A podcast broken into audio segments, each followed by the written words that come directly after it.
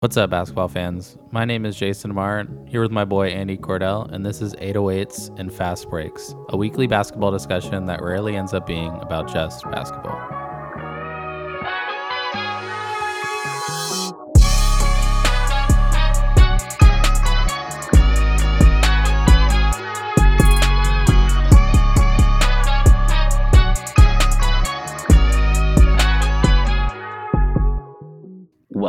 Back to 808s and Fast Breaks. Finally doing the thing again after two long months. We back, baby. We back. Comeback season. Yes. Yes. But uh we are here. We are here, your favorite NBA podcasters of the Pacific Northwest. And uh, we're here to talk a few different things today. Um, really basketball heavy show. And given our uh, hiatus since kind of like Thanksgiving time frame. You know, just wanted to say we've, right before we've had the a, holidays. Yeah, we, we've enjoyed a, a nice, tranquil holiday season. I think the both of us had a great New Year's, uh, which we actually got to ring in together. Gotta love that.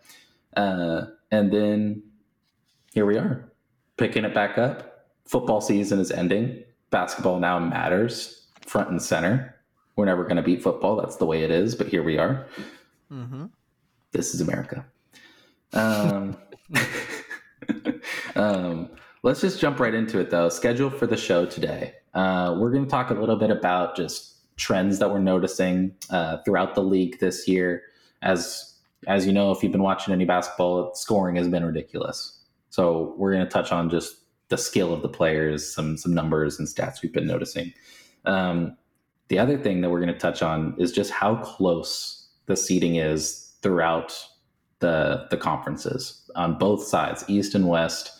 It's super close. There's only a couple games that that split fifth place and twelfth place, I think, in the Western Conference, and I think it's pretty similar in the East. So we'll get into that, and we'll predict who we think the top six will be at the end of the season. Then we're going to do a little bit of All Star talk, name who we think the All Star starter should be for each conference, and then do a little bit of a our local market recap here. Talk a little Blazers. Talk a little Gary Payton for our uh, GP2 fans out there. Go yes, Beavers, sir.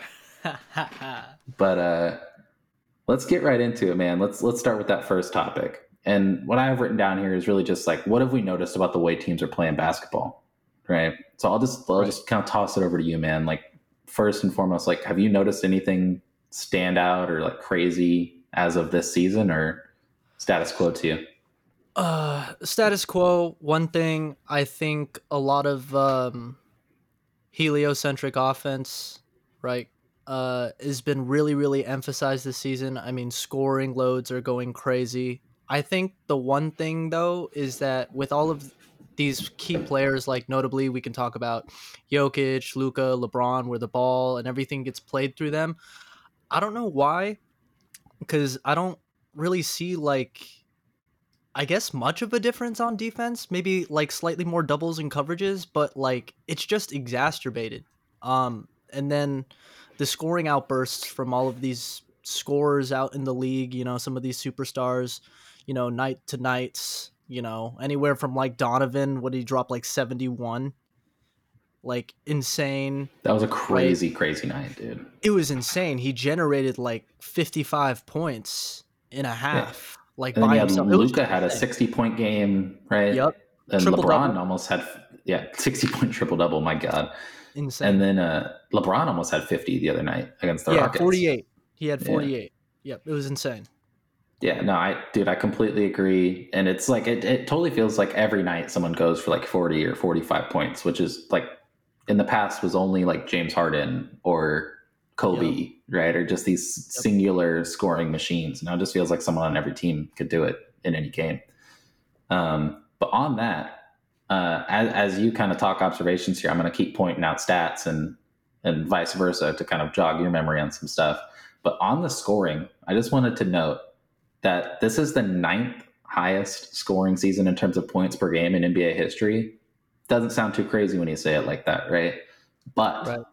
This is the highest points per game that teams have had since 1969 and 1970 season, which is Jesus. ridiculous. If I'm not mistaken, that's when Kareem Abdul-Jabbar came into the league. So like that's a long fucking time ago. Um, yeah. And the crazy thing about that is that season there was 11 more shot attempts per game than there is this season. So I think that just goes to show one the influence of the three point line, right? But yep. two, just the skill of the players. Like yes. in less shot attempts per game, they're only put like in in 11 less shot attempts per game, they're only putting four points less on greater efficiency, shooting further away from the basket, and just like looking more skilled when they do it.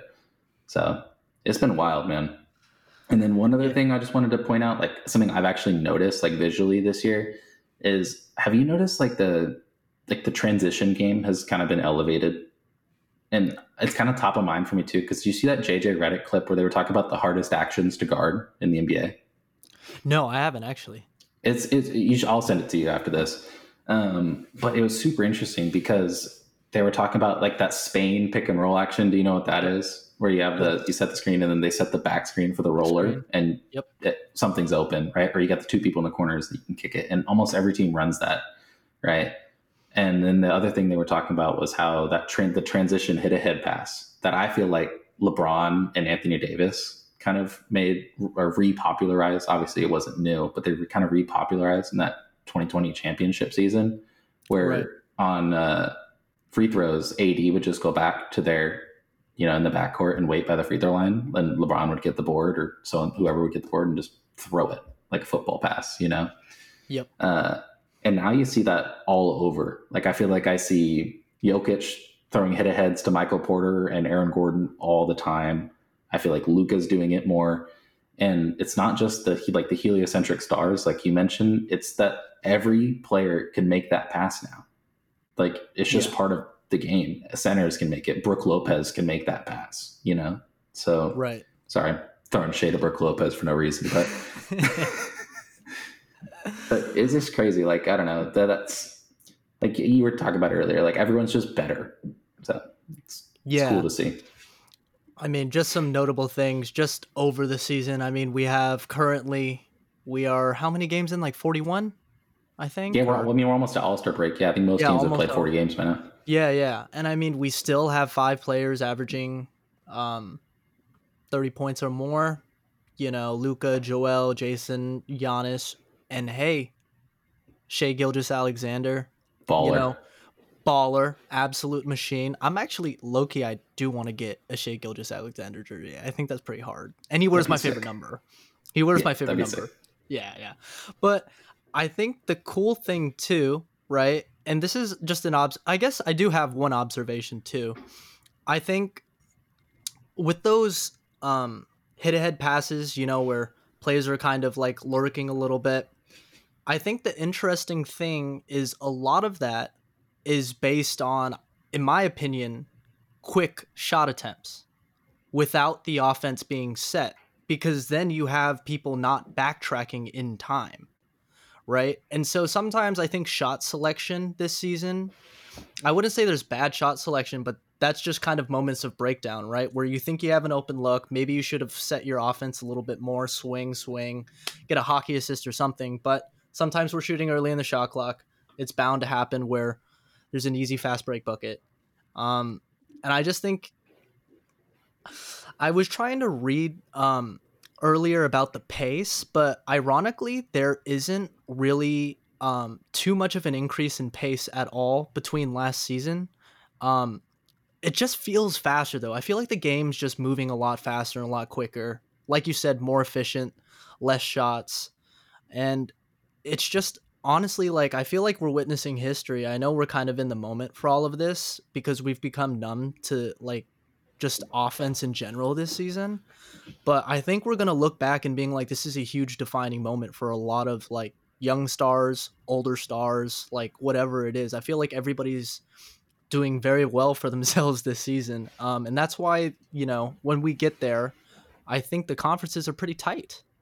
You know, yeah. like teams are fighting this season. It's pretty crazy.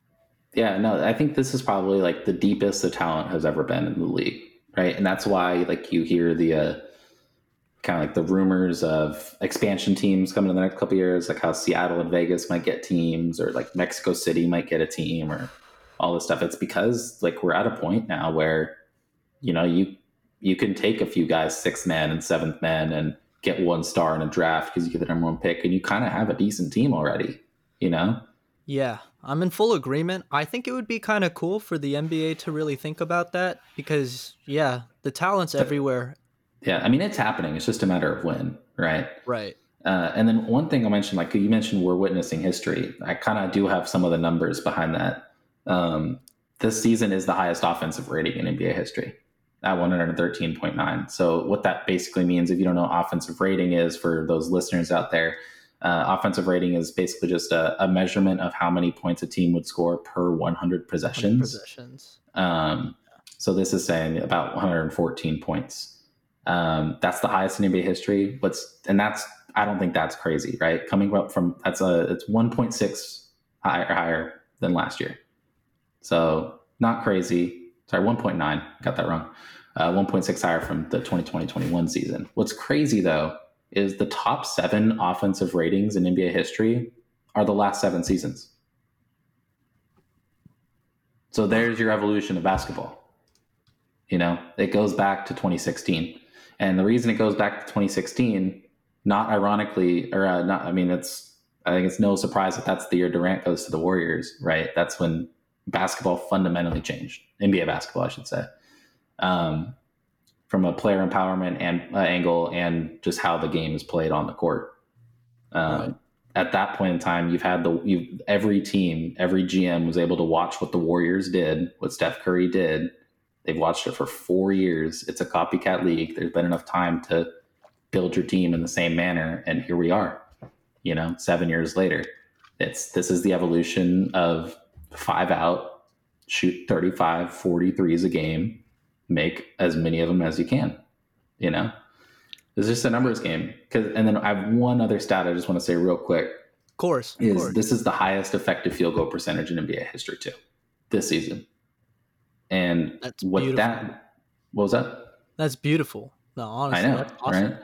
That's awesome. So basically, what that means, uh, again, for people who don't know what effective field goal percentage is, it just takes into account that three pointers are worth one more point than two point shots, and not all field goal attempts are created equal. So the formula is basically just adding.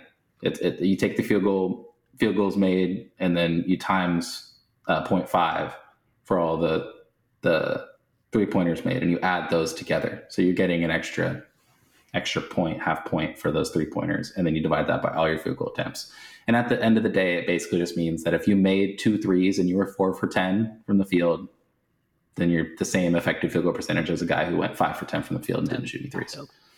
Um, it's just crazy. Like it just, it, all of it comes back to show that this is the best and highest talent that this league has ever had. They're making shots at an exponential clip and not easy ones. it's, it's, it's actually mind boggling because, and I want to, I, I, bring all this up because I actually have one kind of quick on the spot question for you that we hadn't mentioned before. Sure, do sure, you sure. think, and we don't need to mention what the changes would be, but do you think there are going to be any, uh, like rule changes because of this stuff? Like, do you think they'll actually change anything fundamentally about the NBA game? I've heard, you know, the three point line might not go all the way to the corner. I've heard that there should be, uh, you can't stand in the corner for more than three seconds. Like, like three in the key, you should have three in the corner. Mm. Uh, there's Ooh. a lot of interesting ideas, and I think they're kind of fun. They're a little gimmicky, but they're kind of fun. Four point line, right? I think that's like the most gimmicky of them all. Right, um, absolutely. Like, do you think any of that's actually feasible, or they're all just talk? It'd be weird because the NBA is like an offensive league. Like that's what people tune in for. Like as much as I feel like every basketball fan does like defense. Like don't get me wrong, it's dope to see a defensive play, a defensive possession. Just see a team lock down another team for a whole 48 minutes.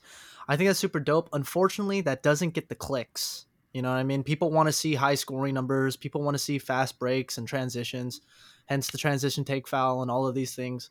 I think if you start to eliminate things, like let's say for that corner three, for example, I feel like that would kind of one change how the five out looks. Things would be a little bit more crowded around the perimeter, right? So there wouldn't be as much of a benefit to space out as much. I mean that that would be the goal, right? Yeah, that would be the goal. The other problem is that you know we have players in this league that specialize in corner shooting. Like that's where they get paid. You know, of course, like you want to be able to shoot everywhere, but sometimes people just shoot best in the corner. Um, and I think if you take away that aspect of the game for players to be able to stay relevant offensively in the league, I think that might cause an issue. Um, and I don't know, maybe it's like maybe it's kind of like may the best win, you know, like whatever the case, maybe we'll filter those players out of the league. But I think it's kind of dope to see that, you know, not everybody can be a superstar, not everybody can shoot from everywhere, but if, you know, people, role players can find their way into the league, and that's where their bread and butter is is in the corner. I, I feel like we shouldn't take that away from them, but that's I mean, just my. I, I, let me. I'll play devil's advocate with you on it then. Okay.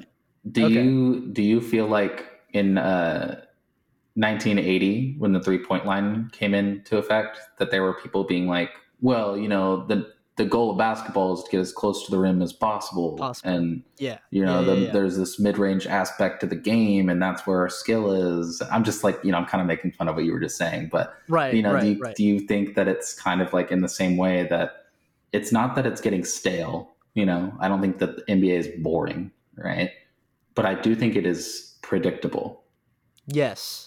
Yes, so, it is very predictable. And, and predictable doesn't mean boring, right? It means predictable. So, do you think being predictable is bad? Like, do you think because then if it's predictable, then you don't need to watch every game. You can wait till the playoffs and viewership goes down, and then they lose money, and then there's bigger lockout, and then uh, you know, just like there's this big chain reaction of things. So, like, when you kind of consider that, does it does that change your mind at all, or do you think no, like this is the peak of basketball and it should stay the peak of basketball? Because I don't, there's not a right answer. I'm just kind of curious. right. Think. Right. I don't know. For me, I think I. It's weird, like adopting basketball pretty late for myself. Like, obviously, the game has changed when I started watching back in 2011. You know, like, I guess I miss some aspects, but honestly, I really love the pace. I love the running gun. Like, I like.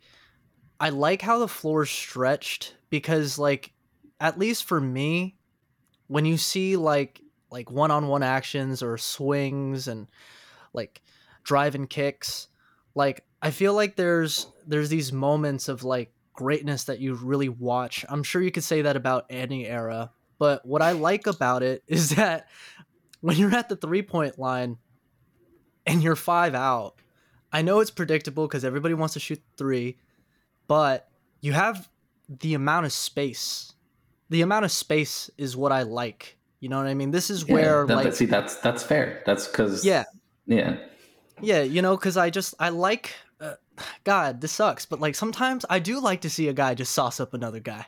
You know what I yeah, mean? Yeah, no, one on one. I think I think you're like you're kind of getting to a, a crux of the issue, right? It's like you're kind right. of. I think you're uh, you're kind of knocking on the door of what like kids or like children who are fans of basketball would probably say like no i want to watch my highlights on my youtube and like i want to see this shit on tiktok right? I want to like the quick clips highlight culture yeah yeah yeah. right? House of highlights yeah, yeah, all that shit. Yeah but then there's like i'll call us like the boomers now because you know like i guess, or, we I guess are we're kind of boomers. uh, in this respect right? Yeah. Um because like i'm pulling this i just pulled this up right now. You said you started watching basketball in 2012 right 2011 2012 20 or 2011 Yep. Uh, let me let me get the other year then here. In 2011, they uh, teams on average for that season shot 18 three pointers per game. 18. this year they shoot 34 per game. Yeah. Nearly so, like, doubled. I, it's just crazy. Like for better, like whether that's good or bad, I have no idea. Like I love watching basketball. I'm the wrong person to ask. I will always love watching basketball, you know, regardless yeah. of what it looks like. But I, it's undeniably different, you know. Right. And you can, it's kind of crazy that you started watching that year because that's when things changed. Like that's the yeah. year, that's the year um, Chris Bosh played center in the finals, and they went away from Joel Anthony. Remember that? Yeah, yeah.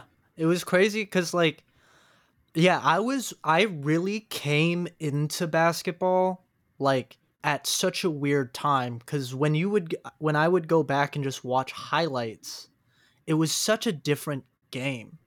You know, yeah, like you're probably like, watching like uh, Kobe and T Mac and Allen Iverson T-Mac highlights, and Al- right? and AI, and then even just seeing like what like young LeBron, you know, Carmelo, oh, right? Oh like, Melo with the Nuggets, dude. So dude, fun, insane, and like, trust me, I I miss that basketball too. That that shit was dope. Like Melo in the post, like and he had a bag. You know what I mean? It didn't matter. it didn't matter Just what you jab did. Step, jab step, jab, step, jab step. and then he, he was so much stronger than everybody, you know. So he had the right to just like bully. I don't really see as much like bully ball now. I feel like it's a lot more speed and making the the hockey assist like real quick. It's like you don't really have as like those types of isolations anymore. Most of our isolations are face up now, you yeah. know. But back then the pace was different and god, it was just a different game. And then to see it evolve now, honestly, as a fan, I think it's cool. I think it's cool. Seriously, I, uh, you know, people can say like, "Oh, it's outdated" or "Oh, our old way," but it's like, yo, these kids are only getting better. They're coming into the league with way more skills and way more of a bag and way more responsibility too. You yeah. know what I mean? Like if you're especially if you're a top draft pick, they expect things from you real quick. There is no cultivation anymore, really. It's like, are you hot? Well, I'm throwing you in, you know? Yeah.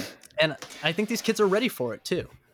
Yeah, no, I, I agree 100% with everything you just said. And the only thing I'd add is they also have more data. And there's really smart yeah. people who work for NBA teams. And to not expect them to do things and or tell their coaches how to do things in the most efficient way possible is a little naive, I think. Yeah. But there's a reason teams shoot this many threes. It's because it's mathematically proven to give them a higher chance to win.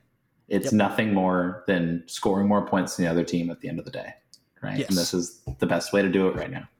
You remember? You remember Bill Russell? Uh, R.I.P. Bill Russell. But in the Kyrie Irving, this game, this game will always be about buckets.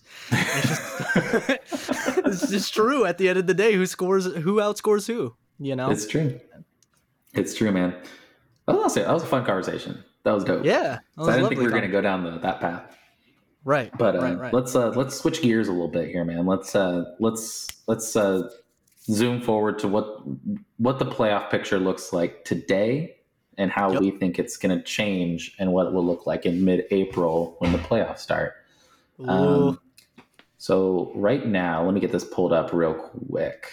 Um, I know for a fact uh, that Boston is running away with number one in the East, and you kind of got a two horse race here in the West between the Nuggets and the Grizzlies. They are yep. tied. Yep. Um, and from there on out in both conferences, it's incredibly close. Um, the three seed in the Western Conference, New Orleans Pelicans, is only a five game difference from the 11 seed. Oklahoma City Thunder. Uh, it's even crazier when you when you drop to that six seed. The six seed is the Los Angeles Clippers. They are only a two games difference from the 12 seed, two and a half games different from the 13 seed being the Lakers. Holy fuck, I can't believe the Lakers are the 13 seed right now. Oh my god. I know. So depressing. Um my goodness, that I'm gonna get in a spiral right now, dude. I can't believe I know, that. I know, I know. It's okay, buddy. It's okay. Um, fuck. but oh, it's close. At, at, least we're only we're only a, a, couple games out of even being in sixth place right now. So yeah. maybe we can get there when AD comes back. But flipping the script here on the East, and I do think we should start in the East for this exercise here. Um, it's it's it's even it's it's it's closer in the top, right? I think like and in the play-in too, like you got the Hawks or, or, or the nine spot. They're only a game and a half back from the seven spot, the Heat, and they're only a few games back from the the Knicks and six and avoiding the play-in altogether. So it's close, but I don't think it's Western Conference close. Western Conference, it, it could be one day, bro. It could be yeah. one day and things can change. It's mm-hmm. just it's too I, much. I do think we might actually have like um, tiebreaker games in the West. I would not be surprised if there's like a tiebreaker on who's going to play in the play-in or different things like that. Like we had a few years back, I think the Timberwolves played the Nuggets in a tiebreaker game. I feel like I'm not getting that right, but either way, it doesn't matter. Mm. Um, let's start at the East, though, man. I'll let you uh, say anything you need to say about seeding, but then give me your uh, your projected top six in the East. Um. Okay, so I guess here's just my weird issue. I think if you gave me two weeks ago, I would have personally felt like Brooklyn was going to be pretty much set for the for the second seed. They they were on an absolute tear. Yeah, they I ended up winning was, like ended up winning like nine or ten games in a row, right? It was I think it was ten, and then you know Kevin with the MCL. Personally, for me, I don't feel too worried uh, about the injury. I, I think they're really taking their time with it. They were in stride. They really give themselves, I would say, like a reasonable buffer because I feel like Brooklyn's always that team where it's just kind of like, hopefully we get a top four seed, you know, and then when we go into the playoffs, nobody wants to face them. You know what I mean? But if they drop a little bit, it's okay. But that was my only caveat. So here are my six. We'll start with one. I got Boston pretty much securing the first seed.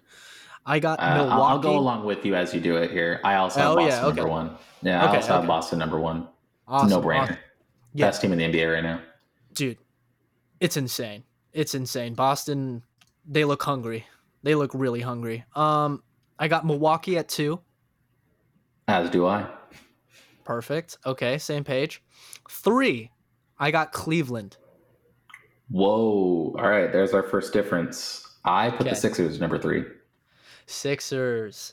Okay. All right. Well, okay. give me give me uh, like quickly, kind of give me the the reasoning behind it, and then we'll we'll go to four. Um, I think, dude, my whole thing is like, Donovan's having his best season he's ever had. With can't, the support, can't disagree and, with that. and here's the craziest part: like we were talking about this early in the season. He missed a few games but Garland was playing like an all star. Like, and I think that kind of narrative has died down because honestly, like, everyone's playing like borderline like an all star. You know what I mean? But they got depth in the backcourt, slightly undersized, but they really compensate that with like Evan and Jarrett. And then you got, you know, like, okay, Chetty's not a great, but he's kind of lengthy. Then you got what, Okoro you you just have like a not a, a lot of versatility in their lineup. And for me, I feel like what's really scary is when you have Darius and Donovan on the floor, just kind of looking down. Um, I just think they're gonna outscore teams straight up. It's just too much offensive firepower for me. You know, like I'll tell you where Brooklyn is when I tell you, but they got that drop down.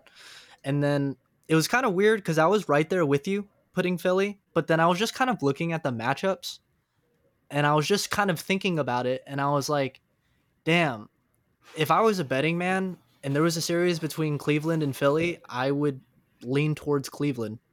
Cuz hear me out. James, great offensive player. Tyrese, great offensive player.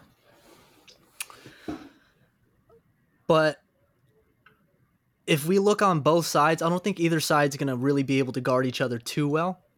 But then I think with Philly, someone like Jarrett Allen or even Evan Mobley as a help defender is going to be able to throw themselves at Joel. Not stop him. Not stop him. You can never stop Joel, but I'm just saying they got I feel like they got some things to kind of compensate for that and I'm leaning towards that pretty heavy. I, I can kind of see where you're going from. I, I did consider Cleveland because th- this is the part of the East that's really close to. I think only a half yeah. game breaks up. Yeah. Like right now, let me pull it up. It's like a half game breaks up these four teams. Like uh, Milwaukee, Brooklyn, Sixers, and Cleveland are all really close. They might as well be tied. Um, only reason I went with Philly is Joel Embiid. He's a monster. Because he, I, I I know everyone's on the Jokic three MVP wagon right now. I do think that's going to like slow down when we actually get to when we're solely focused on basketball in a month or two Mhm. um, as like a national sports media. But I just think Embiid's ability to put pressure on the defense and draw fouls is so key. And I know that the game changes in the playoffs, right? And like you kind of alluded to like who would win in a series, but we aren't talking about them playing each other in a series. We're talking about the regular season. And we're talking about two guys who draw some of the most free throw attempts in the league. They put pressure on defenses, and this this guy's probably the most dominant player from a physical standpoint in the NBA In the right now. Yeah. Uh, so I just, it's really, it's, I'm, I'm going with the best, who I think the best player is outside of Boston and uh, Milwaukee, because I think Tatum as a star is better. And I think um, Giannis as a star is better. But in the East, I would put Embiid over KD at this stage in their career. I think a lot of people wouldn't, but that's just me. Right. Um, I don't know. Embiid's just something else, man. Yeah. And I'm yeah. a little biased. He was my MVP pick preseason, so I, you know, Okay, that's fair. That's fair. I mean, you know, even these past three games, we got 30, two assists, 10 rebounds. Like, I mean, he's 32 averaging he's averaging seven. 33 point. He's like 0.2 Yeah. off of Luka for leading the league in scoring leading again. scoring. Yep. And he's averaging a career high in assists, which I think is pretty cool. He's doing this on the best efficiency of his career. Yep. Like most shot attempts of his career, best efficiency. Dude, it's just like this is this actually is the peak. We should just kind of got to enjoy it. This is peak Joel Embiid. He's 28 years old. yeah. And on top of He's that, not. one, He's a big fucking dude. He's not going to have a long career. This is kind yeah. of the, the Yeah, this yeah, in the next two years is is really his time. Yeah, yeah. I mean, he's also averaging a steal and almost two blocks a game. Yeah, Like, almost three this- stocks per game. Yeah. I always think it's so funny when uh, Bill Simmons says that. He's like, you got to look at the stocks. This guy's averaging 2.9 stocks per game. Gotta love Bill. Gotta love Bill. Uh, yeah, All no, right, let's let's move on though, dude. Uh, g- give me uh, give me your number four. Who's who's finishing number four? Brooklyn. I agree. I agree. I do think that KD injury is a little bit bigger, uh, bigger deal than than you may have made it out to be, though. I mean, he's out for a month. He, well, he's getting reevaluated in a month. It's different. Reevaluated, not just out for a month. Did I read that yeah, wrong? they're going to reevaluate him in a month, which could be all well and good, but it also could not. So it's like the kind of the same thing with Devin Booker right now, um, Right. with his Right. groin injury, where he's getting he got injured on Christmas, and they're not even. They said they won't evaluate him for four. Re- well, they'll reevaluate in four weeks. Well, Devin was weird though because he came back and literally in the first like two minutes got that was, injury. dude, he made It he made one bucket whack. and then made a cut and hurt himself. So, Yeah. but I just like you know, with Kevin's injury history, I would I would be really surprised if they didn't play it safe because, Yeah, no, like no, you no. said, Yeah, yeah. they're still a good team. They're still probably getting home court advantage going into the, the first round of the playoffs. Yep. And as long as Kevin and Kyrie are healthy going into the playoffs, they feel pretty good about their chances. I imagine. I don't think they care Mhm. about the seed. yeah, yeah, exactly. Uh, so at five, this is where I put Philly. And this is where I had Cleveland. Okay. All right. So we basically switched Cleveland. Yeah, Yeah, and one thing I want to Yeah. say about Cleveland, I, and we don't need to spend too much time on it after this. The only reason I was a little bit iffy on them is because I did like a little bit of a deep dive into their quarter scoring, Mm. and they they have like the best fourth quarter of any team in the NBA. But the reason they do is because that's when they're winning the games. They're playing like shit a lot of the time for the first three quarters, especially the guys who are not Donovan Mitchell and Darius I Garland. mean, hence, hence makes sense because of the fact of when Donovan had to drop seventy-one fucking Yeah. points. Darius Like, wasn't in the game, and it went to OT like twice. yeah, it's just Yeah. and, and and to be honest, um, Evan Mobley has been a little bit disappointing, only from an offensive standpoint. He's amazing on defense, so versatile. Like he's going to be a defense player of the year one day. I firmly believe that. But Yeah. he's been a little underwhelming, like with his shooting. Like he was, I think he was a guy that was supposed to be like at least a corner three guy, you know, Yep. and like little pull up Yep. mid rangers and stuff. Spot like a Kevin Grant Kevin Garnett, Kevin Garnett, uh, sort of mid range game, and I haven't seen much of it from him. You can let me know if you have, but it, that has been nope. a little bit of a letdown. Nope, nope. He actually, in in my personal opinion, I know this is gonna sound weird, but I definitely feel like there was a regression in his offensive game here. Like even his rookie season, it was like do you remember like the little hooks, like the jumps, just like being around yeah. the mid range? He's just a, he's like Tim Duncan around the rim sometimes, mm-hmm. dude. Like he's really mm-hmm. smooth, mm-hmm. and it looks like he's it, it's not hard. Yeah, but it just seems like he doesn't even get the ball, dude. Like it's tough. Yeah, it's it's weird because, and this is something that I like question about Cleveland before we go on to the next one. Is just simply it's like I love Jarrett Allen, but it's like I do like Jarrett Allen. It, is it gonna be a weird little AD situation where maybe he would be better playing the five and he would be that's better. That's actually a good that's a good point. Cuz I think that's where Evan has a problem is because sometimes I feel like he doesn't know when to go in. You know what I mean? With mm-hmm. another big there and you know Jarrett can't shoot so he's always going to be around the rim. So that just crowds his space more.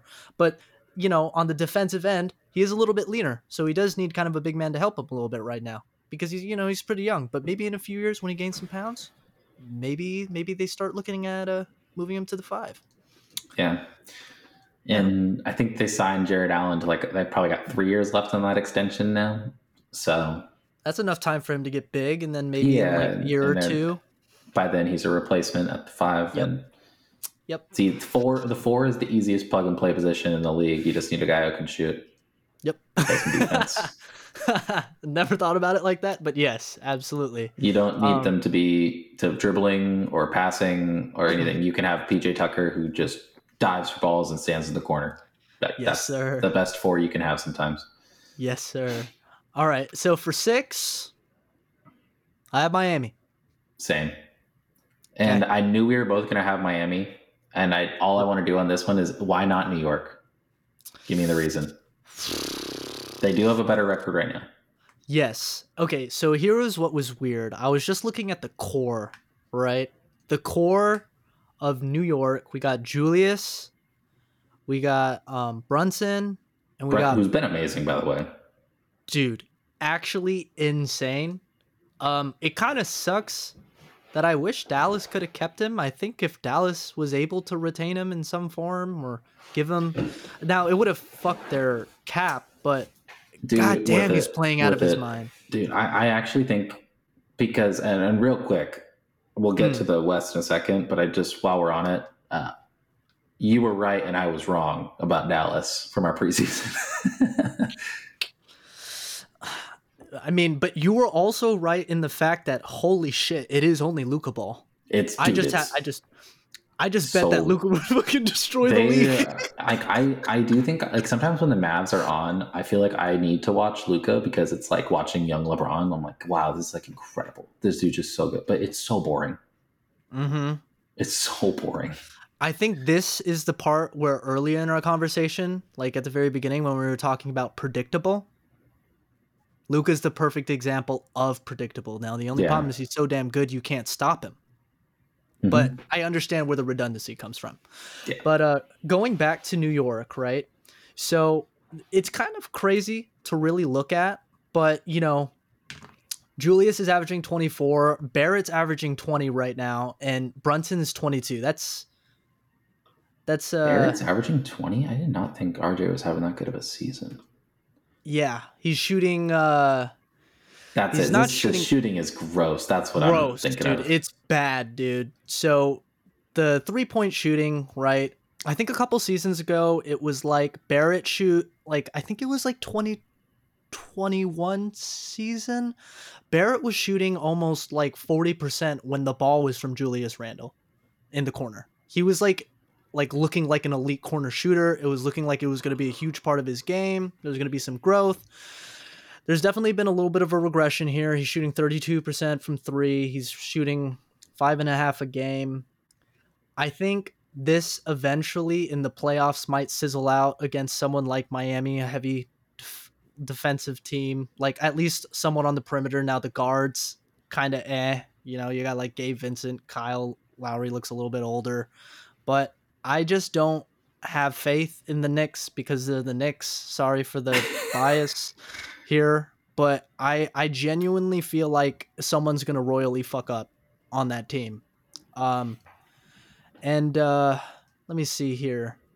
Now, we don't have to go any farther because like I I I know we were only doing to the sixth.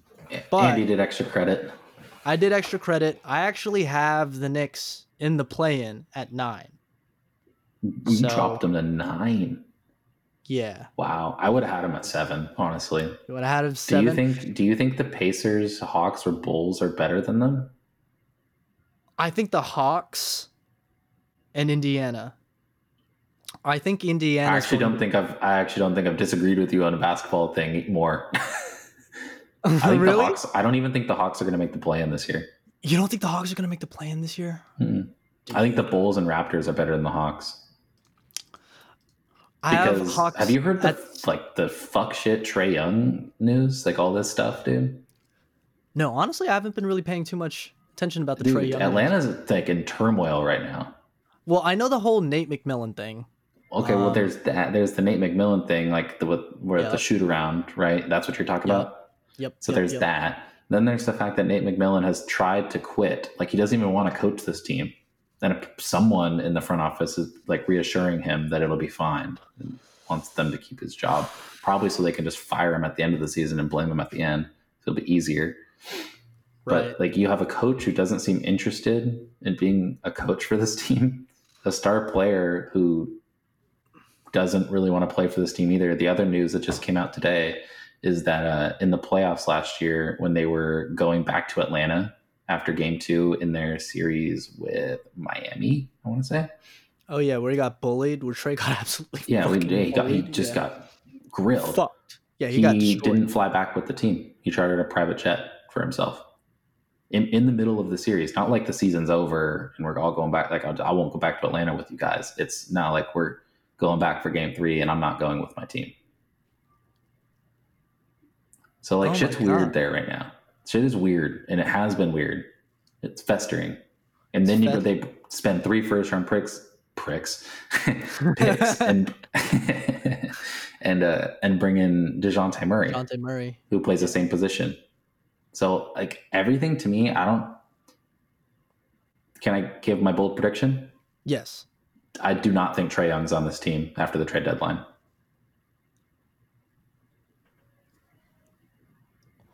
Moment of silence, guys. That was pretty fucking hot. That was pretty hot. bomb Drop. Bomb. That's that's pretty fucking crazy. Um, yeah, and that, if, if not, if not before the trade deadline, by the start of next season, he will not be an Atlanta Hawk. dude. Holy shit! I wonder what that Yeah, fucking trade. get, we'll do a gonna like. podcast episode on where you should go, best landing spots Yeah, at some point. We'll get the rumor fun. mill going Right. because I just it's it's a fucked up mess. John Collins sucks. Like, let's get that out of the way. He's actually just bad this season. Yep. DeAndre Hunter forgot everything good going for him at the end of last season. Apparently, it's just like Capela's been hurt. Okongwu's been nice, honestly, in his in his uh, place, but it's just a mess, man. They lost Kevin Huerter too, like for no reason. That was a huge disappointment for me because seeing how Sacramento uses him now, I don't know. I've watched a reasonable amount of Sacramento this year, and holy shit, does Kevin Huerter look Ball. nice? Ball. God damn, he is good. Um, yeah, I guess like for me, and maybe this was like my whole thing is like, God, Trae's so fucking good. Um, when he's not, and he'll be really good for a team that isn't the Hawks. that isn't the Hawks. And then I just, at least for me, at, at- like I remember I was very high on them like at the beginning of the season and I was hoping that they could work kinks out and I still kind of feel like there might be some salvageable moments there because I think DeJounte and Trae it's just like holy fuck that is such a dope backcourt they're both fast like different game DeJounte's stretching the floor now more than ever and it's just like I hope that gels and works and then you know we'll see how it goes and then I had We'll. Indiana eight, I had Indiana 8 Yeah. Do, do, do you remember uh, the TikTok we posted about how the Pacers were going to be the worst team in the NBA? Oh, I know. Yeah, it's not looking good. Uh, my, my, my Definitely the boy, Rockets. Definitely the Rockets. my boy is uh, you know, just to let everybody know, any any fantasy listeners, um, I drafted Tyrese pretty high. He was actually my first pick. A lot of people clowned me for it. Um, and uh, he is leading the league in assists. Just wanted to. Did he just out get hurt recently though? Yes, he is going to be out for minimum of two weeks. Ah, that's not too bad. Sprained elbow, mild knee bruise. Mm-hmm. See, but here you go. Not out two weeks. Will be reevaluated in two weeks. God damn it! Mi- keep misreading these, but uh, yeah, my fantasy it started off really hot, and then everybody got injured. So next season, baby. Uh, Dude, um, my team's getting crazy good. dude, I hope you push and gun for that number one spot because I don't I'm know. getting it. I'm getting it, man. I got Lamelo now. I can't Okay. believe the trade I pulled off. Do you want to let the viewers know your little finesse game that, that we got here? We we can, we don't need to talk about it, man. I don't need to rub salt in the wound for Kieran Okay. any more than I already have. Oh man, let me just tell you, viewers, Jesus Christ, we might have to have just an episode on that because I have never seen anything like that in my life. Absolutely hilarious. it's hilarious. It, it you know what it would be like? It would be like if the the Timberwolves went to Utah and were like, uh what do you want for our first round picks back? God, fuck. because what the fuck is this French guy that we got? and why is and why is better than him? dude, it's it's crazy, man. We definitely have to have a pod at some point in the future, just talking about also some interesting disappointments um, yeah, that have happened. we'll do it. season. We'll do it. Yeah. Maybe uh, for All Star break. Because that's Oh like yeah, good that sounds good. sounds good time. Uh, All right, let's let's move to the West, huh? Exactly. All right, I'm, let's do I'm it. starting this. I'm starting this one off. Y- yes, sir. Yes, Uh, sir. just wanted to point out real quick on the East before I start that Mhm. I had the same, not in the same order, but I had the same six teams in my top six now uh, that I did preseason for the East. I look back at it; it's kind of cool. Um, West, number one, Denver. I don't think there's any debate there unless you want to put Memphis. I put Memphis. Mm. I put. All right, let's debate then. Okay. Okay.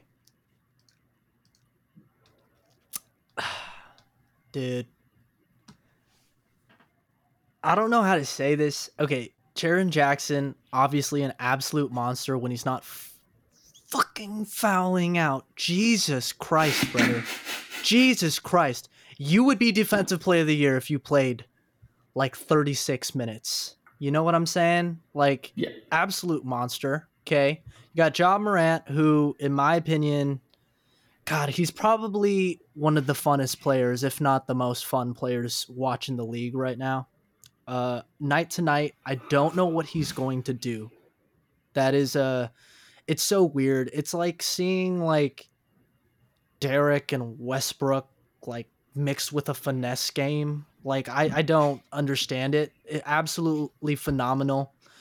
Um and Desmond shooting really fucking good from three right now, dude. I mean, 42%, man. Like having that.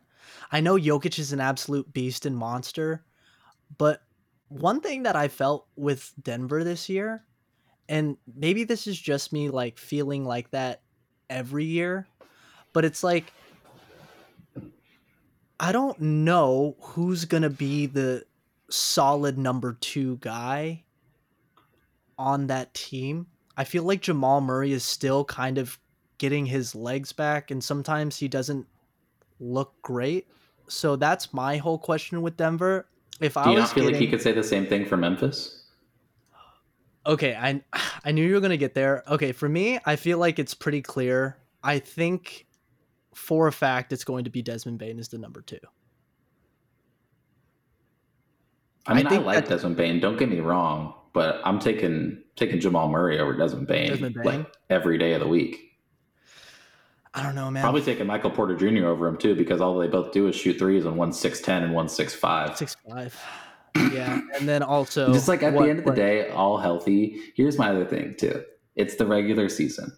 I think Yep. in a series, them playing against each other, it's different, right? Like I might pick Memphis if this is the conference finals matchup in the West, but like you got to factor in. Uh, we were just talking about it before we went on air, dude. You got to factor in their home court advantage for regular season. Oh yeah. Denver. You got to factor that in. Like their home record is going to be crazy. Yeah. And granted, that's like kind of how every team is. I think every team's just kind of struggling on the road, and that's why you have a logjam in the standings. But that puts even more emphasis on the home record. And in this, where they're tied right now, this is probably coming down to one or two games difference, right? I think they're this is probably a 60 win team and a 59 win team. At the end of the day, we're, we're arguing over like nothing One right? game. Yeah. yeah, one game, And like it really could go either way. But I think that's like that's my tiebreaker. Is That's like I don't I don't think that number two on either team is like anything to write home about. They're decent, right? It's not like it's Jaylen Brown as your number two, right? Yeah. But it's you know Jamal Murray's pretty good, Desmond Bane's pretty good, and then you factor in the home court advantage, and I think Denver Denver's gonna take Inch it by that there. much.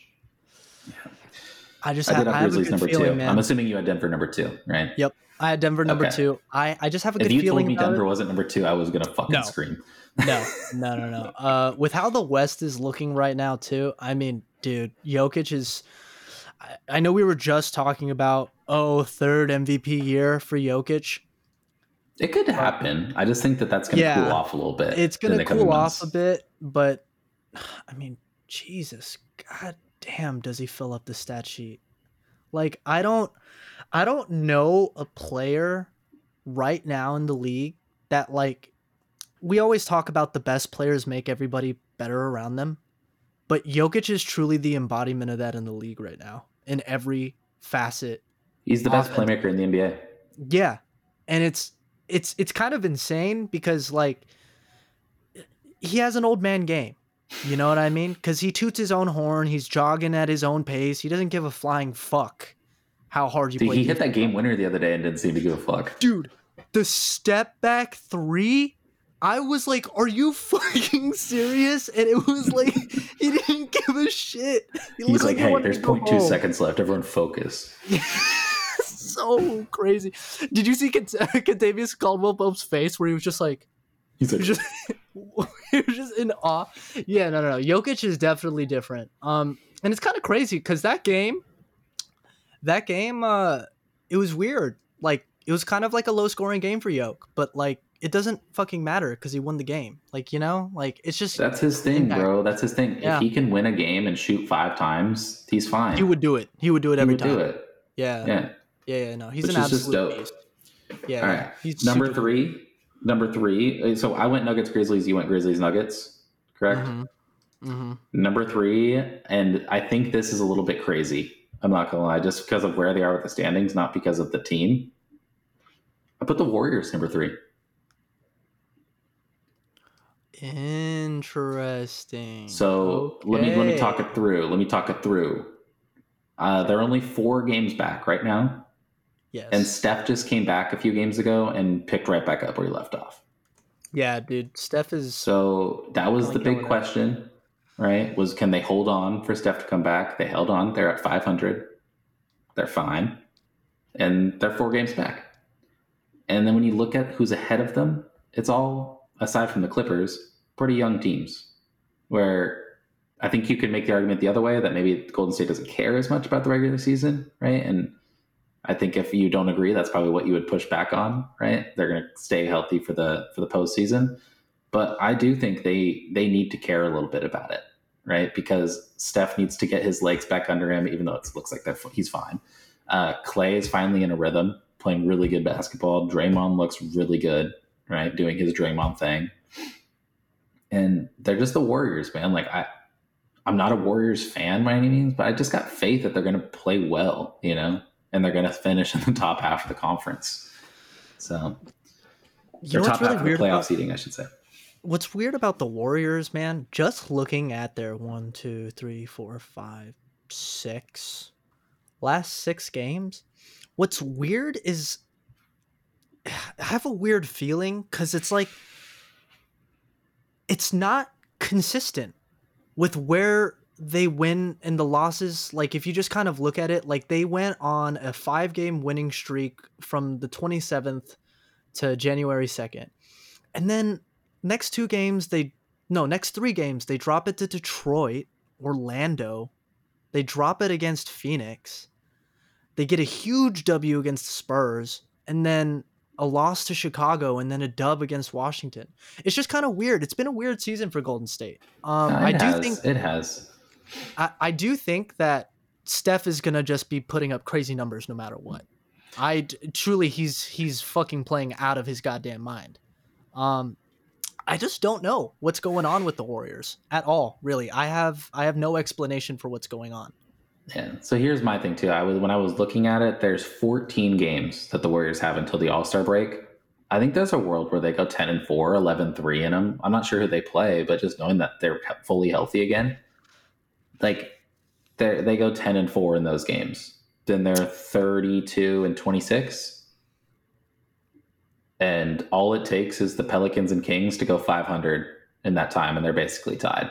They're tied. Yeah. So like I mean, when, when I look at it like that, it's not crazy. You know what I mean? Because the Warriors can go win, you know, seven of ten games and then go on a three game win streak. That's not crazy at all.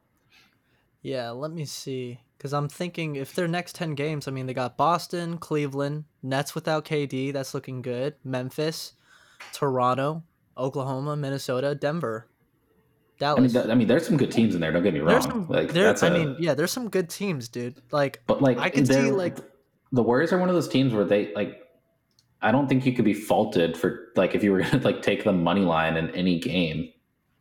I think you can find the logic. I wouldn't fucking recommend it. yeah, but you can find Yeah. the logic i think in that at any Yeah, point as long as they're healthy as long as they're healthy and as long as, honestly, he doesn't even have to be in rhythm half the time. But Clay, goddamn, Sh- shoot or shoot shoot or shoot, baby. I mean, dude, it just only takes him like 30 seconds to get hot. So I will never doubt Clay. yeah the other Um, reason I, I wanted to go pelicans um but i was worried about zion's injury that was the whole and brandon ingram and the toe thing I, I know you know it better than most because of fantasy but it's dude like they're really good and i love watching the pelicans but it's it's just weird right now with the injuries it's uh it's that's unpredictable so i i, I, I put them uh four sorry did you say you're three No, I did not. So I actually Sorry. have New Orleans. I have New Orleans at three. Okay. Um, so I've been the reason why I'm saying this too is because you just just presented it. I have been looking up Brandon Ingram news every fucking day. so he his toes fucked. It's bad, dude. It's it's pretty bad. But I've heard it's bad. It's nah i mean it wasn't looking good. Like he was supposed to be back like three weeks ago. Like Yeah. you know like this injury is lingering for a while. But he he's just moved to kind of like day to day.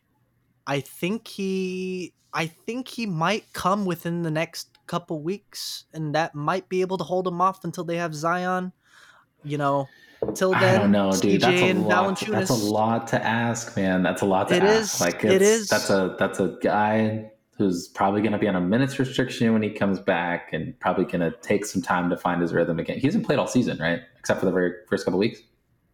yeah it's it's been a minute it's been a minute since he's played I would But- I would hazard to say I don't think he's played since we, in the whole time in our break from podcasting.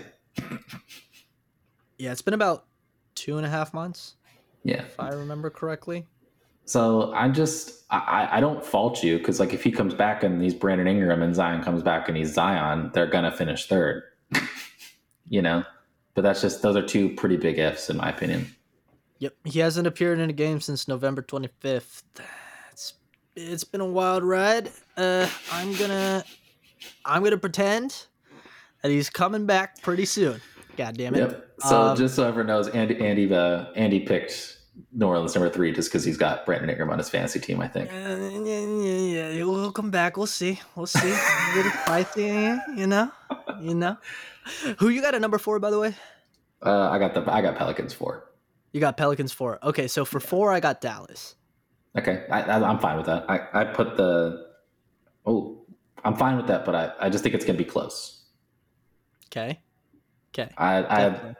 I I thought I had Dallas five, but I thought I forgot I switched it last second, and I put the Kings five because th- this is this is not because I I like I hundred percent think it's gonna happen. It's because I want to see a Pelicans Kings first round series. it has nothing to do with anything but that. Hey, It guess just, what? It just be it just be so fun. It would. And guess who so I have to at five? Guess Kings? who I have at five? The Kings. Ah, Yeah, hell dude. yeah. Dude, the Kings are something else this season. All I have to say, viewers out there, it is time to watch some Sacramento basketball. Time to watch is- the bonus, man. That's what I was gonna say. Sabonis is a highlight. You know, if you just click and you look at his stats, he's leading the league in rebounds, but you're like, oh, he's averaging like 18 points a game. Like, what are you talking about? You have to watch how everything literally fucking runs through this man. Uh, on offense. He's also doing this all with a broken thumb right now, Yep, pretty insane. so pretty insane. that's like pretty wild. missed one game and i actually um i think it was on the zach lowe podcast where he was talking to kevin Huerter.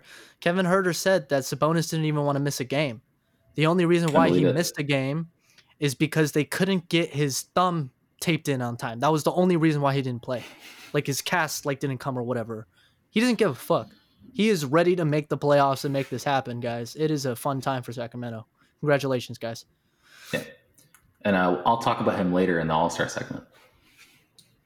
Okay, okay. Yeah. you But got uh, at at number six? six, at number six, I had the Mavs, and that could vary. Like four or five, six could be in any order, in my opinion. I, I went entertainment value. I didn't really go logic. value.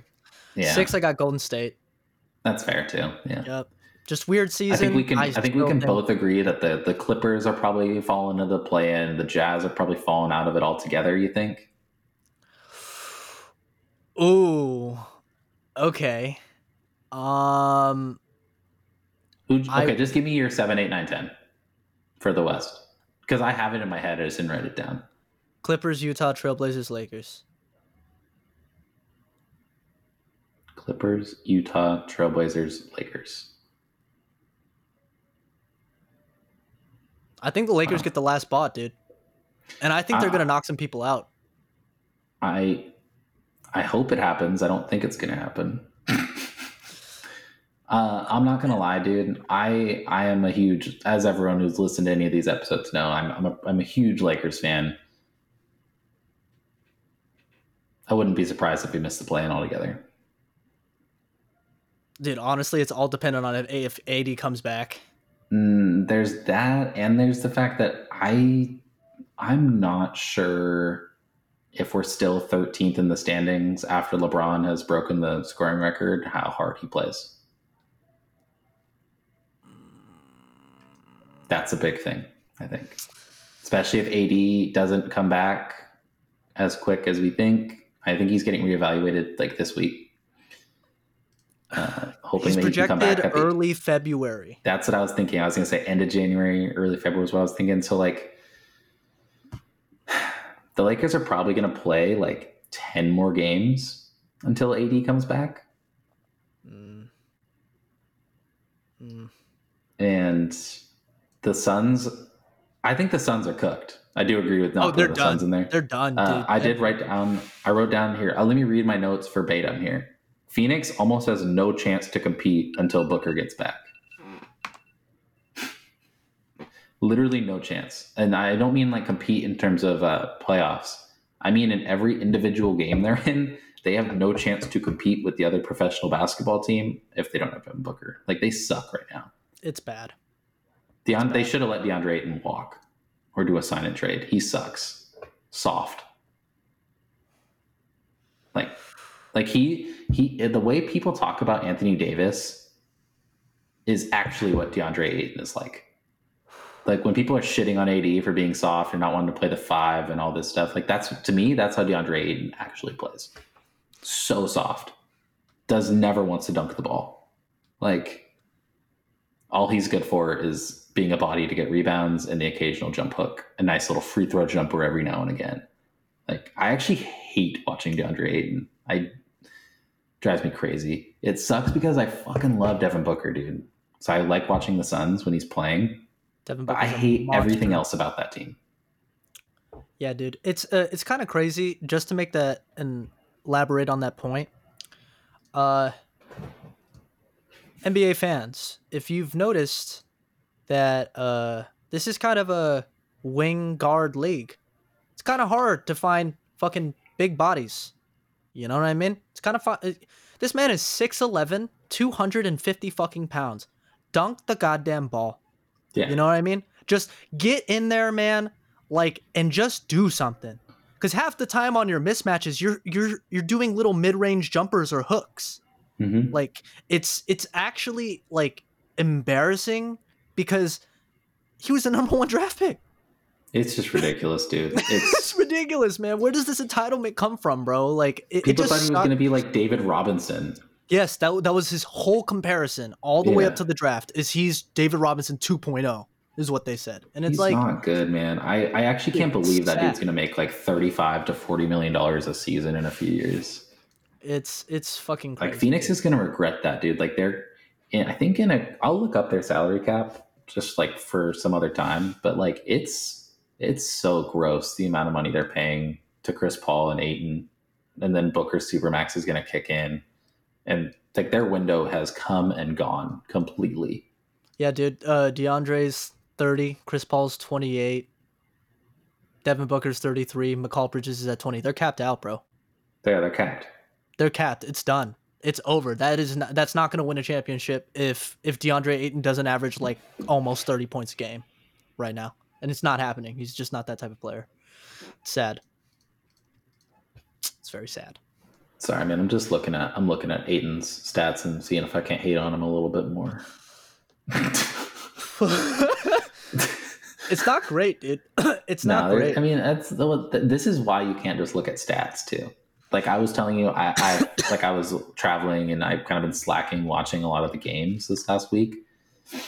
Um, this is why you have to watch the games because if you just look at the stats, DeAndre Ayton looks like a fine player. You know, seventeen and ten, get you a couple blocks, right? Like, actually, no, he doesn't get you a couple blocks. He gets you 0.7 blocks a game, and he's seven feet tall. Yeah. So yeah. I take that back. He sucks. No, dude, it's actually bad. It's actually like really, really bad, dude. Like last game he played on the 16th, 18 points, one assist, five total rebounds. What the fuck Dude, are you doing? I love how floor, I've dude? been this whole time. This whole thing, this conversation started. I was gonna say my play-in teams after you said yours, and we just started shitting on DeAndre Ayton instead.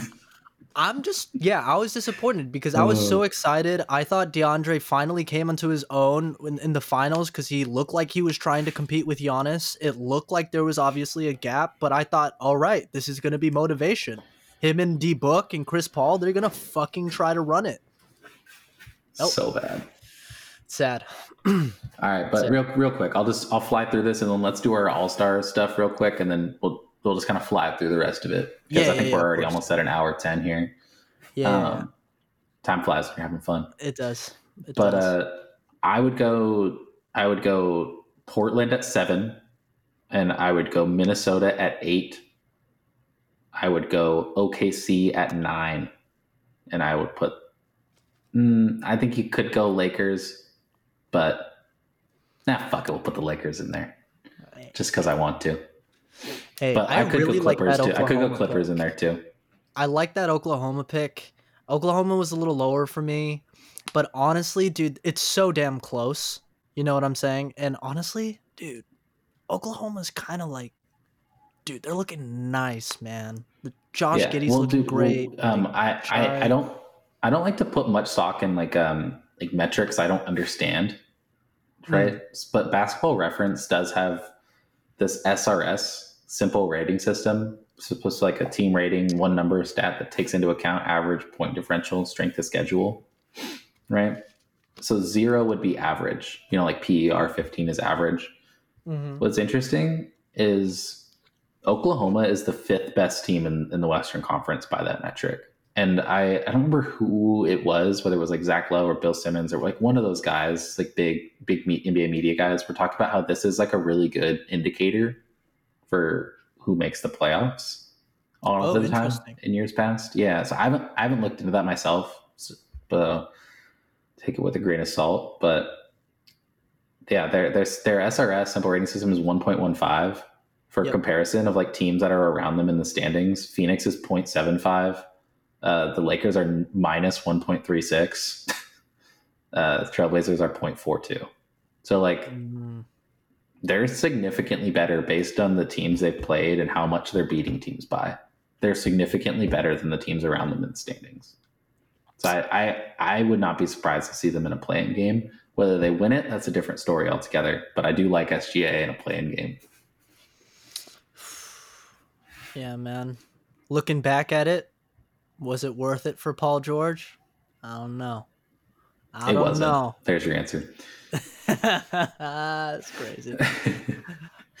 but uh, let's let's do the All Star, man. Let's do the All Star. We'll start in the West. We're not. Let's. We don't need much conversation about it. Let's just rapid fire. West is easy, I think. Who? Uh, my my three front court guys. And uh, just so you know, I would pick AD if he wasn't hurt, but he is hurt. So I, Same, same. I just want to Yeah. caveat that too. yeah, Yep. not not going to consider players who are hurt unless their name is Kevin Durant. Kevin Durant gets to be on this team uh, for the for the East, but West I got LeBron, Jokic, Sabonis. Same. Good man, good man. And I know we had the same backcourt, Luka and Ja. I did Luka and Steph. Oh, I didn't include Steph. I honestly, forgot about him because he was hurt. Yeah, That's my bad. It should be Steph. it should be Steph. Did you go? I, you I went went over Ja Ja over Morant Ja. first. You went I- over, uh, Steph over Ja, right? Yeah, Steph over Ja. I Yeah. did put Ja first, but then I had to really think about it for a second. But yeah, that's it- yeah. Yep. That that's an oversight on my part. mm, Oh well. Yeah. all right. Let's go to the East. Yes. Um. Oh, sorry. Sticking in the West. Let's do the. Who do you think is going to be the best first time All Star in the West this year? Oh, uh, hands down, it's gonna be Shai. Oh, I picked Markkanen. Oh, that's good too. That's good too. Yeah. Hey, don't get me wrong. Don't get Yeah, me no- wrong. but not that I think Markkanen's a better player than SGA. Like when I was saying best, I kind of thought like I guess probably should have said like most surprising. That's kind of the angle I went. Oh, okay. I thought you meant just strictly Yeah, that's, like that's my bad, bro. I didn't do. I didn't No, do it. That's not, good. not a great explanation. Okay, no, it's all good. It's all good. Um, but yeah, I Shai Shai is honestly, if you were just going off like if the fans didn't vote, a Shai might start. Oh yeah. Like if it's just the coaches picked or just the front, you know, like Oh yeah. Him and Luka. start. Him Yeah. and Luka start. Jesus fucking Christ! Watch dude, out. I would love if those two could play on a team one day. Oh my god. Be like, Oh you can cook. I can cook. Let's cook together. oh my goodness. That'd be a crazy shit. backcourt. That'd be a crazy backcourt. That'd be insane. Yep. Yep. All right. All right. All right. Let's. All right, Eastern. moving to the Let's east. Moving to the east. So we mentioned at the beginning there's there's three front court spots for four deserving players. Those four deserving players, we all know who they are. I think Joel Embiid, Giannis Antetokounmpo, Kevin Durant, and Jayson Tatum. Which three did you pick? Or no, sorry, I won't do it like that. Which one did you leave off to be on the bench? Because they're all going to be all stars. Joel. I left Tatum. I know. God, it was between Joel and Tatum, dude. So I, okay, I, I know we aren't going to do like explanations on these, but I think this is the one that deserves it. Mm, I did Tatum because KD is still there. And I think Giannis and Embiid have to be like you ha- they just have to be, you know. mm, And Tatum is the youngest of the bunch, and he doesn't have the respect yet. Not that he's not respected, but when you compare it to the other guys for an All Star game, I just think the other three deserve it. I mean, I Talk about guess. four my- MVP candidates, though. At the end of the day, it's like I know, I know. I guess my only argument, the reason why, it's, I mean, Tatum made the fucking finals last year, dude. He's fucking led the team. To I the get it. Yeah, they're, they're, they're the best team in the league, right? Yeah, so like, I, I get it. I get it. But it. I know, I know what you mean. Like Joel and Giannis together, like you kind of need that. That's very spicy. Yeah. You know, And- I- in my defense, when I first did the East, because I, I wrote the East before the West, I totally forgot about doing the three front court, two back court. So my original, I wish it could be like this. My original Oh, Eastern. Conference All Star team was Embiid, Giannis, KD, Donovan Mitchell, and uh, Tatum. right there with you, man. If I hate So the crazy. positions, man, it's so limiting. You know, just take It- the five. it's for a reason, though. It's I know a it's for a reason. I understand. I understand. But still, man, fuck, it would be fun. It's better than uh, years ago when you had to do a center, two forwards, and a, two guards. Two guards, yeah. Yeah. But uh, who who were your uh, two backcourt starters in the East? Donovan and Tyrese. Same. And I had Tyrese as my best first time All Star in the East. Same. Yeah. Hey. Good call. hey. Good call. Yes, yes, sir. Yes, sir. All right. Let's uh let's let's close out this episode with a little bit of a little bit of Blazers talk, huh? Okay. Okay. I And got I'm just uh, gonna toss it over to you. Yeah, yeah, yeah, yeah. I got uh, I got two things. Two things. So uh, Blazers, it's been a little bit of a rough patch for them so far. Uh, not gonna lie, they've uh, you know, January fourth they lost five games to January twelfth. They've got two dubs against Dallas, which I think makes them feel good, but Th- those are two really big wins to get it on back to back. they're pretty fucking they're pretty fucking big, man. Uh, 17 uh won by 17 points uh both the games. You know, that's a pretty hefty defeat right there. NBA standards. Okay, I just wanted to say Dame is ab- playing absolutely out of his mind right now, averaging 38 over the past 5 games. I have also Ooh. noticed that this year um what's ironic with the Blazers defense because hometown team, got to watch them, is I feel like this is a team that Dame really trusts. Now, obviously, he's had some words with the media about his frustrations of closing games, but I don't think he's really singling anybody out. It's just simply, guys, let's get our shit together type of deal, you know? And I think he's including himself in that. Yep. Yep, he is too. And the whole thing that I really love about Dame this year that I haven't seen as much, um, I actually don't even remember the last time I'd really seen Dame kind of really trust his teammates and be willing to drive and facilitate a little bit. I think a lot of that has to do with Simons being the shot creator that he is now, and then the swing passes. You got Jerami, you got Nurk rolling. Like there's things moving for him. So I really think it's awesome to see him in a facilitating role. And I think they'll probably gonna, they're probably going to have another stride like earlier in the season. I think it might take a little bit more time. And I guess the only problem that I have with the Blazers right now um, is the ironic rebounding. So I got to give you a l- really interesting stat. Okay, so Jerami, great on offense. He's averaging like almost like 21 a game. Here's what's interesting. Uh, the team leader in rebounds is Nurkic with 380 on the season. Second on the team is fucking Josh, Josh Hart. Hart. with 344 rebounds. Holy fuck. And then third, I think is is it is it uh Winslow? I'm not sure. I think I think it's Winslow. But then I think fourth is Jerami Grant at 178 boards a game. I know Jerami's never been like a great rebounder, but with this team, I really hope that he'd step up on that end.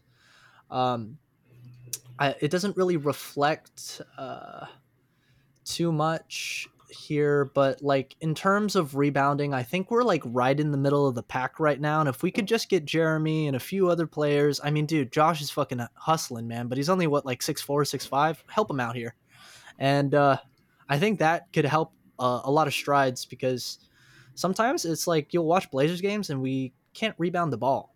Uh, and it can be very, very frustrating because we have shot makers everywhere. Um, really, at least in three positions. Man, if we can just get some boards, especially the defensive boards, I think we can really step up and make that shit happen. Where we can get another like run going, and it's really all about the hustle at that point. Do you think uh you think GP two is big for that? Oh, oh yeah, We got to talk about. GP two for for for Mr. Absolutely. Hansen. Yeah, yeah. So, uh, Bastino Justino here, my buddy. So just looking, uh, just looking. So let's see. Right now, you know, we got about 16.2 minutes per game, you know. We're seeing some defensive highlights. We're seeing some strips, baby. You know how it is. We see the one to two corner shots a game. You know, GP2's living his life, man. And, uh, you know, all jokes aside, really glad he's back, right? Like, that was the whole thing with him is we really kind of wanted to have a guard that plays a little bit bigger, right? Can defend a little bit more.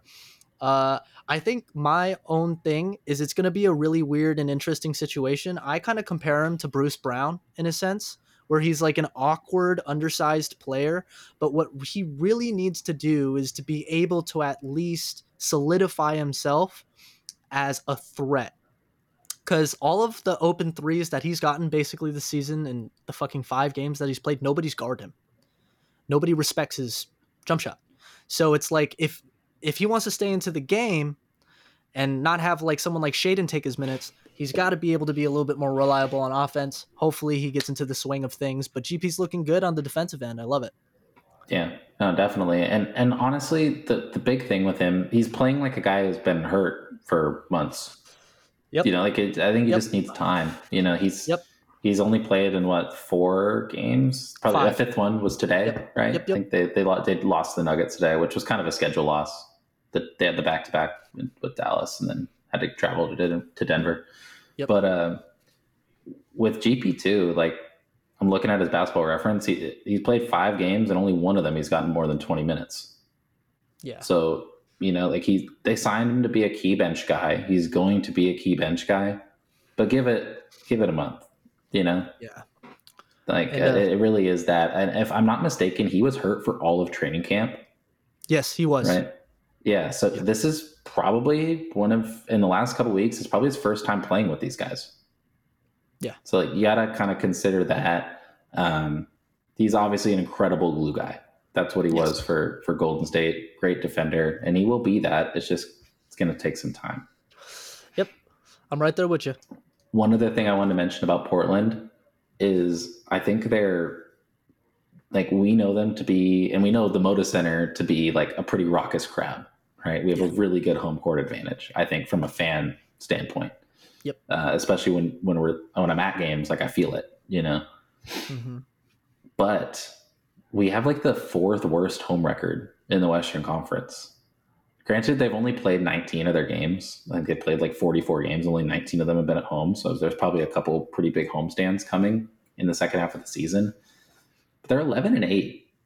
And I've I don't know. I'm not looking at like prior seasons or anything, but I just feel like they've been better than that in the past. Like they're doing enough. I think they're 10 and 15 on the road. Like they're winning enough road games if they can hover even a little under 500 and pick up that home record. They're going to be well off. They're, they're probably be an eight seed. Yeah. You know, If things go right, yeah, they I've just got to start that too. winning. They just got to start winning at home. Like, and maybe that's kind of what Dame is talking about with closing games, right? Is Yeah. a lot of that aspect. But that's just one thing I noticed. Yeah, yeah, yeah. No, no, I'm right there with you. And then the whole thing too is Dame's missed a little bit of time. I think he's still trying to get into it. You know what I mean? That's the whole thing. And I told you his facilitating role is it's really beautiful. Like how he's willing to give up the ball, you know, to some of these players in position and ready to go. I, I just haven't seen that from Dame before. Um, so Yeah. hopefully they just they get that shit going, baby. Yeah, dude, they're right now as of uh, before the Denver game today was played. Uh, we're recording this on January 17th, but that they're 11th in the NBA in net rating. Like they should be a better like results wise. It, it, Mhm. It'll get there. I think it's just there's a little Yeah. bit of bad luck, Yep, yep. Right there with you. but yeah. Laker news, baby. Laker news. Uh, all of my Laker news is that we are hoping for the best, and that is all we can do.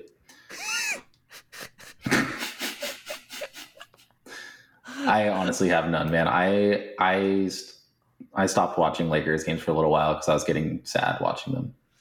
I don't I don't have a good time watching that team at all. Yeah, yep. Like No, it's fun to watch tough. LeBron chase history. I saw him score his thirty eight thousand point. That was cool. Yeah. I saw the clip of him talking to Jabari Smith about how old he oh was. yeah, playing with that? his dad. Yeah, he played against Jabari's dad in his first game. Yep. Yeah. I don't know, man. I'm just trying to enjoy some of the stuff, like, because their team fucking sucks right now. Yeah, dude, it's it's bad, you know, and uh uh, yeah, I wish the Laker fans all the best, dude. I wish you guys all the best in the world. Uh, All I'm hoping is that we don't trade those fucking picks. Hey, don't do it, man. In reality, Don't that's all I'm thinking about. Like, we're not winning the championship this year. Like, maybe I'll put a couple bucks on it so I can I can root for it. It's got to be crazy odds. I'll leave it on this before we head out. Did you see Russell Westbrook at the Philly game, bro? Oh, don't talk to me about it. One of the best defensive plays I had seen. And single handedly the worst offensive play I think of the season. He just like Oh, threw the ball at the backboard, dude. In a span of what, like 15 seconds, dude? It was crazy. Dude, and the worst part about it, dude, Oh is like when you wa- when you watched it like live, and he's like, you can see he's just sitting there like, oh man, I fucked that. yeah. And then in the press conference, he's bitching about how it was a foul. It's just Yeah. dumb, bro. Like he just. Yeah, yeah. I used to yeah. love Russell Westbrook before I watched any interviews of him. He's Oh, annoying as fuck, man. Like he just like he doesn't take accountability for anything publicly, at least. I'm sure he does, a great teammate and stuff. But Right. fuck, man, right. just Yep. say you blew it. Just say you blew it, and you're gonna do better next time. That's what happened. So just say it. It happens, man. It'll be fine. Yeah. Yeah. No, I- I'm right there crazy, with you. man. Right there with you, man. All right. But All right. things can only get up from go up from here. That's what I'll say about the Lakers. Yep. Yep, yep, yep. I'm right there with you. But um, that's it, man. Good to good to get episode thirty three completed. We are back in business. New podcast should hopefully be dropping in Apple Podcasts and Spotify every Wednesday. We record on Tuesday evenings. I'm hoping I can get them uploaded on Wednesdays. Uh, and if all goes well, popping and locking like Andy over here yes, sir. then, uh, yes, sir. then we'll be we'll be back weekly. No more no more uh, long breaks. Yes. But yeah, man, that's it for me. Anything else uh, you need to get off your chest before we dip on out of here? Ah, nah, man. Nah, man. GP2 for Defensive Player of the Year for my my guy Let's Bastino go. Gistino. All right, Let's yeah. get it. Let's, Let's get it. get All right. Thanks for listening, everyone. Cheers. Peace.